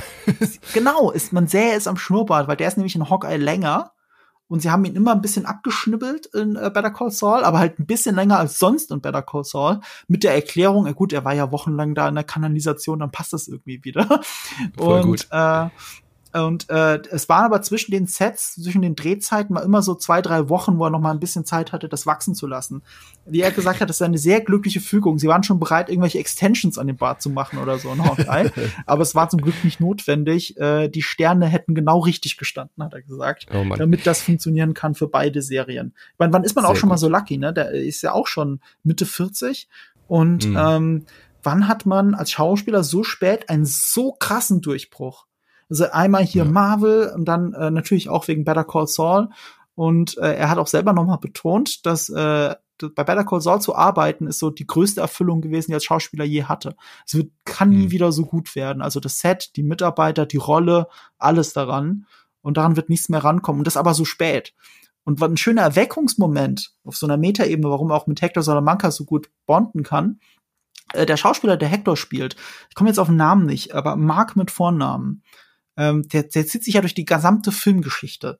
Und der hat, und der hat, als sie sich begegnet sind, hat er ihn gefragt, wie alt, also wie alt Tony Dalton ist. Tony Dalton hat gesagt 44, also als sie erstmal zusammen gedreht haben für die vierte Staffel. Und dann hat äh, der Darsteller von Hector Salamanca gesagt, als ich 44 war, habe ich Scarface gedreht mit Al Pacino. Mhm. Und ja, da hat er schon eine, eine, kleine Rolle, aber er hat ja eine riesen Karriere seitdem hingelegt. Ne? Also meistens mhm. in Nebenrollen, aber trotzdem ist es eine riesen Karriere. Und das ist so für Tony Dalton dann noch mal so ein so ein, so ein, so ein Erweckungsmoment gewesen. Hey, also ich habe jetzt zwar erst jetzt mit 44 mal einen riesen, riesen Durchbruch, auch wenn er schon immer viele Sachen gespielt hat, aber das ist ein großer Durchbruch, aber halb so wild, weil äh, bei Hector Salamanca war es nicht anders. Ja. Ich wünsche mir, dass Vince Gilligan mit ihm eine Serie dreht, eine neue nach diesem Projekt, so als Geheimagent, als Good Guy. Nein, nein, also. einfach irgendwas mit, irgendwas mit Tony Dalton, aber mal in mhm. einer, in einer positiven Rolle, weil der kann ja auch sehr, sehr nett, glaube ich, also dass er mal was anderes noch zeigen kann. Aber ich könnte mir gut vorstellen, dass so, dass er, dass Leute auf ihn aufmerksam wurden und jetzt auch irgendwie vielleicht eher eine eigene Serie bekommt. Kann ich mir, mein, würde mich nicht wundern. ja bei Hawkeye im Prinzip. Deswegen haben sie ja gecastet. Ja. Die typecasten ja gerne bei Marvel. Und sie haben ihn halt bei Better Call Saul gesehen. Wir würden gern, dass du das aus Better Call Saul spielst, aber es, mhm. aber es, es stellt sich heraus, dass der Swordmaster doch nicht so böse ist. Ja. so ich würde Motto. auch eine Serie mit als Swordmaster mit ihm gucken. Wäre ich sofort dabei. Ja, ja ich auch. Hört, hört auf mit den ganzen anderen Marvel-Quatsch. Ich meine, Miss Marvel ist auch überraschend gut geworden und so, aber äh, ich hätte gerne eine Swordmaster-Serie. Die würde ich gucken. Sehr schön. Ich, ich denke, Gut, wir äh, müssen aber noch ein bisschen erzählen, was mit äh, Kim und Jimmy und Mike noch passiert. Ähm, die kümmern sich natürlich auch drum die Leiche. Also wir sehen Mike wieder voll in seinem Element. Ähm, er ist voll der Organ das Organisationstalent. Also mhm. in dem Moment, wo sie dann in dem Apartment sind und merken, okay, Tony Dalton, sag ich schon, ähm, ähm, Lalo kommt nicht mehr zurück, ähm, kümmern sich jetzt andere um den und so weiter und so fort. Aber das Finale haben wir ja schon besprochen, was da passiert und so weiter. Die Beerdigungsszene haben wir schon besprochen. Ich finde es noch wichtig, wie die drei noch miteinander agieren. Also du hast ja. es ja schon angesprochen, dass er sagt, ihr müsst jetzt eure Lüge aufrechterhalten, ich kümmere mich um alles. Das wird passieren. Er setzt ja, er sagt ja wirklich so, setzt euch, hört zu, das wird passieren, habt ihr mich verstanden? Ich möchte es hören von euch. Wie so ein, wie so ein Vater, der irgendwie zwei äh, mhm. Kinder, die irgendwas angestellt haben, wirklich so sagt, ich möchte jetzt von euch hören, dass ihr mich verstanden habt. Ist das klar? Ja, ihr wiederholt jetzt, was ich gesagt habe. Mhm. Voll in seinem Element hier, Mike. Woran erinnert dich das? An den Anfang dieser Folge. Die ja. sitzen auf der Couch und sie sollen sich beruhigen und sie sollen ihm ja. zuhören und sie sollen genau das tun, was er sagt. es, ist, es ist so ein schöner Spiegel, aber es ist trotzdem eine andere Situation, die sich anders anfühlt. Was mir in der Bildsprache da wieder aufgefallen ist, es zieht sich ja so ein bisschen durch Better Call Saul, das ab einem gewissen Punkt. Ich glaube immer ab dieser Something Stupid Folge. Da wurde das etabliert, dass wenn die beiden nebeneinander stehen, dass sie sehr oft getrennt voneinander sind. Wenn sie an, mhm. an zwei unterschiedlichen Waschbecken im selben Badezimmer stehen und dann mhm. trotzdem mhm. auch so ein Strich durch das Bild geht und das Bild trennt und zwei verschiedene Tage zeigt wie der, wie, der, wie der Ablauf des Tages ist, wie nah sie sich stehen, aber gleichzeitig wie weit weg sie voneinander sind. Jimmy McGill oder Saul Goodman und äh, Kim Wexler. Und hier haben wir wieder so einen Moment, sie sitzen beide auf dem Bett und das Bild wird getrennt also wenn du dir diesen Shot genau anschaust, ich sitze mit dem Rücken zur Kamera und das Bild wird getrennt durch Mike, der in einem Fensterrahmen steht, durch das Licht ah, und er ist der okay. Schatten, der dieses Fenster schneidet. Er ist ein Bild, die Trennung zwischen den beiden. Wir, wir erleben gerade einen Moment, einen wichtigen Moment, obwohl sie sich gerade noch in die Arme gefallen sind, wie Mann und Frau. Mhm. Hier beginnt das Auseinanderleben zwischen den beiden. Es hat schon vorher begonnen, aber hier ist es nochmal ganz klarer Strich durch ihr Leben. Ab jetzt ist nichts mehr so, wie es vorher war. Und sie werden sich immer weiter voneinander entfernen, auch wenn sie zusammen im selben Bett sitzen. Finde ich interessant. Ist mir so gar nicht aufgefallen, weil ich hatte jetzt eher so interpretiert, dass sie ab jetzt halt durch diese Situation auch noch enger zusammen sind. Aber du hast, du hast völlig recht, weil davor war immer ja noch die Chance für Kim, das zu trennen und das äh, mhm. äh, dann nicht mitzuspielen bei diesem Game. Aber jetzt ist sie part of the game. Spätestens jetzt. Davor ja. war es vielleicht noch ein Prank, einer, der vielleicht auch ein bisschen schief gehen kann, einer, der wirklich auch schon in die kriminelle ja. Ecke geht. Aber man hätte immer noch sagen können, ich kann damit noch leben. Aber spätestens jetzt hat sie halt Blut an den Händen. Deswegen hatte ich das jetzt so gesehen, dass sie jetzt eben nicht mehr so getrennt sind, sondern da jetzt wirklich beide drinstecken. Ja. Das ist, davor war sie mit Lalo Salamanca in einem Raum, ähm, in hm. diesem äh, Verhörzimmer und er hat sie nicht ernst genommen und äh, hat sie wieder abgewiesen. Dann hatten sie dieses Standoff, die drei zusammen im Apartment und sie hat ihn sie hat ihn wirklich she talked him out of it. Also mhm. sie kann, was Jimmy McGill in Wirklichkeit gar nicht kann, was aber alle glauben, was er kann. Ähm, sie kann das wirklich und äh, jetzt ist sie wirklich 100% in the game. Ja. Und das war sie vorher nicht ganz. Sie hatte immer einen Schuh schon so mit drin, als sie sich immer weiter hm. von dem blauen Licht entfernt hat. Es ist auch so bei dem Bett. Es müsste in diesem Mid-Season-Finale gewesen sein.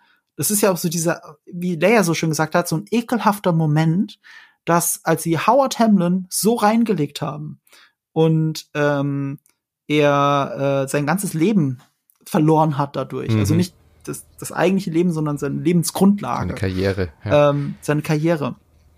Dass sie dann da rummachen und rumknutschen. Ja, dass sie ja. da Sex haben.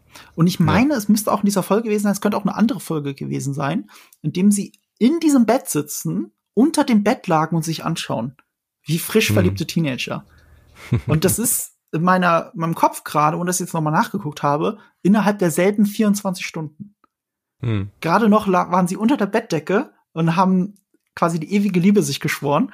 Und jetzt sitzen sie auf dieser Bettdecke und sind voneinander getrennt. Ja. Ich bin echt gespannt. Also es wird ja alleine deswegen schon einen Bruch in der Beziehung jetzt auslösen, weil sie jetzt nicht mehr diesen Kick haben. Also jetzt mal ganz abgesehen davon, dass jetzt ein, äh, dass sie gerade Mord live gesehen haben, das äh, prägt natürlich fürs Leben sowas.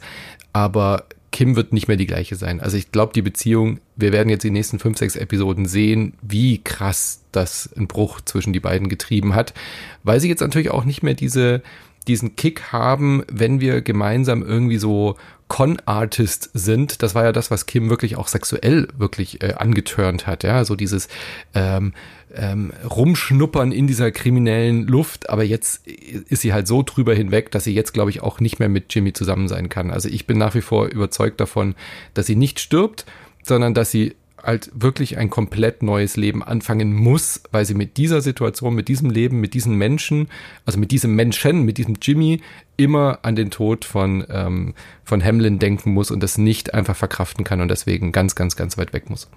Und ich habe eine ganz andere Idee, worauf das hinausläuft. Mhm. Ich glaube, es läuft darauf hinaus, dass er nicht mit ihr zusammen sein kann. weil sie immer mehr abdriftet. Mhm. Aber wohin? Wohin soll sie denn jetzt noch? Wir haben es ja gesehen. Sie war bereit, einem Menschen ins Gesicht zu schießen. Er war ja. bereit zu sterben für sie. Sie war bereit, mhm. jemandem ins Gesicht zu schießen. Einen Menschen, den sie nicht ja. kennt, der ihr nichts getan hat, von dem sie nicht weiß, was das für ein Mensch ist.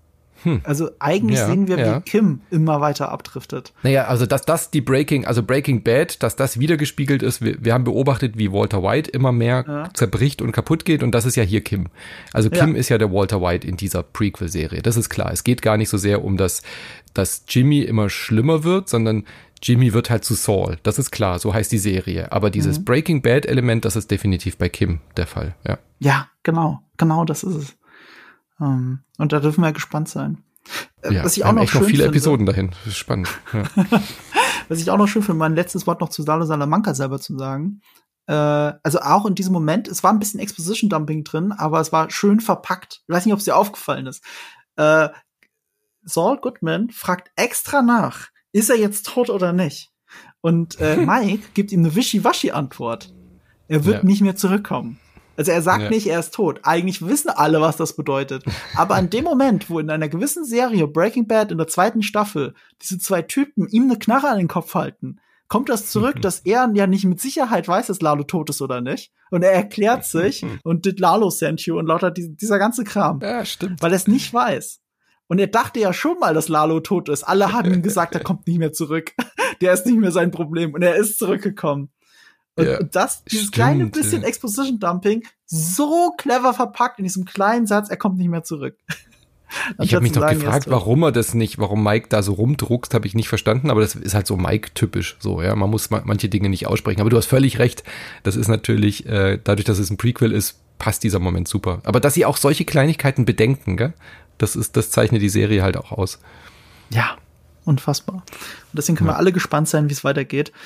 Äh, eine Sache, die ich jetzt noch erwähnen möchte, die, die Folge fing an mit Schuhen. Sie endet nicht mit den Schuhen, sie endet mit den beiden im Grab. Aber in dem Moment, wo Lalos Leben endet, ist sein Gesicht im Schatten, also wenn der Film so, wenn die, wenn die Kamera in die Totale mhm. geht und du siehst nur seine Schuhe im Licht, seine Beine. Mhm. Wenn du mal drauf achtest. Und später an der Stelle wird natürlich dann auch Howard Hamlin liegen, also genau dem, dem die Schuhe gehört haben, ohne seine Schuhe. Äh, ja. das, ist, das ist sehr schön intendiert, wie diese Serie mit Bildsprache umgeht. Umso mehr äh, ärgert es mich, und ich kann es nicht verstehen, wie äh, diese Serie keine Emmy-Nominierung für die Kamera, für die Cinematography kriegen konnte. Ja, ja. Unfassbar. Also die, die einzige logische Erklärung ist, dass sie nicht wissen, wem sie, die, wem sie den Preis geben sollen, weil du hast halt nur zwei Cinematographer für diese Serie, also für die letzte Staffel, die sich abwechseln pro Folge, weil es im Workload her nicht anders geht. Und beide haben das verdient. Genauso wie, mhm. also die Serie hat sieben Nominierungen. Ne? Ich will mich jetzt nicht über zu wenig Emmys für mhm. so eine geile Serie beschweren, aber äh, andere Serien, ich glaube Stranger Things hat zwölf oder so. Also ich, ich mag auch die vierte Staffel Stranger Things sehr, aber aber Better Call Saul spielt einfach in einer anderen Liga als jede andere Serie, die gerade ausgestrahlt ja, wird. Und gerade die Kameraführung, die Farben und so, das ja. ist da ist so viel bedacht und wie das Blut am Anfang da fließt mhm. und so. Also diese Nominierung hätten sie schon auch, noch vertragen können, ja. Und Rhea Seahorn, ne, die hat ja äh, eine Emmy-Nominierung. Ja, endlich. Ja, die hat jetzt endlich eine Emmy-Nominierung für die Rolle. Ähm, sie hat sogar zwei Emmy-Nominierungen, super witzig. Die hat noch irgendeine Comedy-Miniserie gespielt oder so und dafür hat sie auch eine Emmy-Nominierung gekriegt. sie hat zwei jetzt dieses Jahr. Aber sie hat eine Emmy-Nominierung als Best Supporting Actress. Und mal ganz ehrlich, sie hat in dieser Folge mehr mm. Screentime als Jimmy McGill. Also wie kann das sein? Das ist, das ja, ist die beste Hauptdarstellerin. Das, Natürlich, aber das entscheiden die Studios ja auch immer. Also ist es ist halt die Better Call Saul Serie. Natürlich ist sie vom Drehbuch her eine Nebenfigur, aber mhm. natürlich ist sie eigentlich auch eine Hauptperson. Das haben wir jetzt ja schon oft genug etabliert hier auch. Mhm. Ähm, aber das sind immer so Entscheidungen, so mein Gott, vielleicht hat sich das Studio ausgerechnet, dass sie bessere Chancen ja. hat, als Nebencharakter einen Emmy zu gewinnen. Und dann im Endeffekt ist es jetzt als Schauspielerin doch auch egal, ob du jetzt für die beste das Haupt- stimmt. oder Nebenrolle, du kriegst ja für deine Arbeit diesen Emmy. Das ist ja jetzt nicht weniger wert oder so. Ja. Das, das stimmt. Und wie strategisch das ist, da gibt es auch einen guten Hinweis darauf. Sie haben ja äh, diese Emmy-Nominierungen auch auf Social Media gepostet, ne? Mhm. Und sie hatten von Rhea Seahorn zuerst eine für Best Actress, für Best mhm. äh, Lead Actress gepostet. Das haben sie wieder gelöscht und haben es durch Best Supporting Actress ersetzt. Siehst du? Ja, also, also ja, es ist eine rein strategische Entscheidung, die sehr spät getroffen wurde. Ich hätte ich hätte es mehr ja. ballsy gefunden, wenn sie für Best Leading Actress nominiert hätten und wenn sie das auch gewonnen hätte, weil wer hätte das sonst gewinnen sollen? Ganz ehrlich, also nichts ja. gegen die anderen auf der Liste, aber das kann ja nicht sein. Es kann auch nicht sein, dass Tony Dalton nicht für Best Supporting Actor nominiert ist. Also das mhm. hätte er wirklich verdient, genauso wie der Darsteller von Nacho Vaga es auch verdient hätte. Mhm. Also es ist halt äh, Scheiß auf Awards. Ähm, Hitchcock hat nie einen Oscar gekriegt, also irgendwas stimmt ja wohl nicht mit der Filmindustrie. genau. Aber ich drücke die Daumen. Also Rea wird den bestimmt bekommen diesmal, ansonsten zünden wir alles an. Ist ja wohl klar. genau. So wie diese Serie alles, alles brennen lässt. Ja. Eine letzte Sache, die ich noch so richtig schön als Abschluss finde, ähm, Better Call Saul ist ja ein Prequel halt zu Breaking Bad. Und was uns dieser letzte Moment ja erzählt mit dem Labor, das ja auf hm. diesen Leichnamen errichtet wird, mhm, ja. das erzählt uns ja bildlich, dass Breaking Bad auf Better Call Saul fußt. Better Call ja. Saul ist entwachsen aus Breaking Bad, so wie es bei einem Prequel halt nun mal ist. Aber wir sind bei diesem Prequel, das bestimmt das beste Prequel aller Zeiten ist, ähm, sind wir in einem Moment angekommen, wo man sagen kann, dass die große Mutterserie wirklich drauf steht und mhm. Better Call Saul diese Serie auch noch besser macht. Du siehst dieses Labor nicht mehr mit denselben Augen. Es gibt einen nee. Moment, ich weiß nicht, ob es die Fly-Folge war, wo Jesse auf einem Stuhl sitzt und durch dieses Labor rollt, so richtig nonchalant und sich langweilt. Mhm. Du siehst diesen Boden, du siehst diesen Moment jetzt mit anderen Augen. So wie du auch Gus Fring mit anderen Augen sehen wirst. So wie du jetzt auch verstehst, warum Mike ist, wie er ist. Du wirst diese Serie nie ja. wieder mit denselben Augen sehen und sie ist deswegen besser als vorher ich finde es so witzig, weil du es auch gesagt hast, das hatte ich mir auch aufgeschrieben, dass jetzt äh, dadurch, dass die zwei Leichen da jetzt drunter liegen, ist diese Serie quasi jetzt das Fundament von Breaking mhm. Bad. Es ist äh, echt witzig. Also das haben die auch wirklich dann wahrscheinlich beim beim Drehbuchschreiben gemerkt, so hey, wir verbuddeln die Leichen da. Das macht vom Drehbuch her total Sinn, weil warum sollen wir die jetzt erst wegtransportieren? Über dieses Labor weiß ja eh niemand Bescheid und das ist ja der perfekte Ort, mhm. um Leichen abzu ähm, äh, wegzuschaffen. Mhm. Fantastisch. Also und das gleichzeitig so ein Sinnbild, dass darauf dann alle alles äh, weiter wächst äh, von diesem Labor. Unfassbar. Und das ist ja. absolut intendiert. Das ist ja kein mhm. Zufall, mhm. weil es gibt sechs Leichen mhm. zu entsorgen. Es sind nicht zwei. Lalo Salamanca hat vorher vier andere auch noch erschossen. Die müssen sie auch entsorgen. Stimmt. Die würde man auch ja. da verbuddeln. Machen sie aber nicht. Sie verbuddeln mhm. die zwei Leichen und als Breaking Bad, als diese grandiose vierte Staffel mit dieser Folge Face Off, mit dem Tod von Gus Fring endet, wird dann später, ich, ich weiß nicht, ob es in derselben Folge oder im ähm, im äh, Finale ist, äh, im, Einstieg der, der fünften Staffel, wird erwähnt, im Fernsehen oder sowas, dass man zwei Leichen in diesem Labor gefunden hat. Ach ja, natürlich. Holy fucking moly. Oh ja, scheiße. Das ist auch wieder so ein Nebensatz, genau wie dieses Lalo und Nacho. Dieser Nebensatz ist schon mhm. wieder, hat so viel mehr Bedeutung als vorher und das fühlt sich gut an. Ja, absolut. Ja. Ach ja, Better Call Saul. Viel besser mhm. kann es nicht werden. Beste Serie. Nee, wirklich nicht. Und Aber das haben wir auch in einer anderen Folge auch gedacht. dann kommen wir in einer 9,9 Folge. So, was ist mit euch los? Und wie geil, einfach nochmal fünf Folgen in dieser Qualität. Und äh, weil wir ja von Regisseuren und äh, Drehbuchautoren vorhin gesprochen haben, die beiden letzten Folgen sind jeweils in der Doppelspitze. Also die vorletzte Folge ist von Vince Gilligan Regie und Drehbuch und die letzte, die kriegt dann Peter Gold die Ehre, sowohl Drehbuch ah. als auch Regie zu schreiben. Also das, wenn das nicht jetzt schon, ich krieg jetzt schon Gänsehaut, wenn ich dran denke, die letzten beiden Folgen und davor auch der Thomas Schnauz in der drittletzten, den wir ja auch von der Plan and Execution gesehen haben. Also das wird, ja. oh, ich kann es gar nicht mehr erwarten. Fantastisch. Ich auch nicht. Ja. Und so geht sie zu Ende und so, so geht diese grandiose Rolle zu Ende. Und damit geht auch dieser Podcast zu Ende. Ähm, mhm. Manu, wo kann man dich denn noch hören und sehen? Aktuell. Mich kann man hören, über Spiele zu reden. Äh, wir senden vier Folgen die Woche tatsächlich hier bei Insert Moin. Äh, ist mein äh, fast täglicher Podcast. Wir waren mal täglich, haben über 3000 Folgen jetzt schon gemacht seit über zehn Jahren. Äh, uns gibt's jetzt viermal die Woche überall, wo es Podcasts gibt. Äh, über Spiele, alles was mit Spielkultur zu tun hat. Ähm, Debatten, Diskussionen, aber auch mal Interviews und so. Würde mich sehr freuen. Äh, da reden wir weniger über Serien, aber dann halt eben eben über Spiele. Schaut doch mal vorbei. Ja, sehr gerne. Schaut, hört, hört, schaut vorbei bei Insert Moin und hört da auch gerne mal rein. Und mir hat ein Vögelchen gezwitschert, dass du auch wieder öfter beim GameStar Podcast hören bist. Ist das richtig oder ist das noch nicht spruchreif? Dann schneide ich das wieder raus. Doch, doch, da bin ich jetzt auch in der nächsten Folge, hört man mich da tatsächlich. Ja, stimmt. Ja, worum geht's da?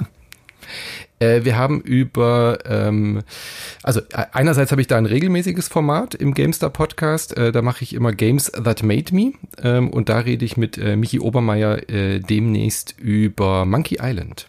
Ah, und im ja, GameStar Podcast tauche ich ja, genau. Und äh, da reden wir immer über Spiele, die uns besonders geprägt haben. Also da müssen wir dich auch mal äh, reinholen. Gibt es irgendein Spiel, was dich unfassbar geprägt hat, so wie Better Call Saul bei Serien? Äh, wenn ja, dann komm mal vorbei Fall. und dann reden wir darüber.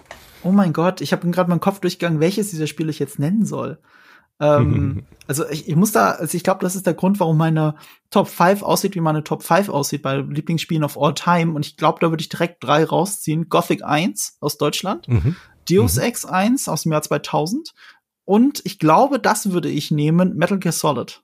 Metal Gear Solid ja, 3 ist bei mir sogar. Aber richtig geprägt hat mich sogar Metal Gear Solid 2. Weil das ist mein ja, Einstieg in die dann haben, dann haben wir ein weiteres Podcast-Date. ja, da habe ich auch ein paar Anekdoten zu erzählen. Ja, das würde mich voll freuen, auf jeden Fall. Also wenn ihr das nicht verpassen wollt, äh, Insert Moin abonnieren und Gamester abonnieren. Und das hier solltet ihr sowieso schon abonniert haben. Wenn nicht, dann frage ich euch warum. Und äh, wenn euch das gefallen hat, dann gebt uns gerne fünf Sterne auf Spotify oder sonst wo auch immer ihr Podcast bewertet oder hört. Und wir hören uns demnächst wieder, wenn es dann wieder heißt Better Call Saul.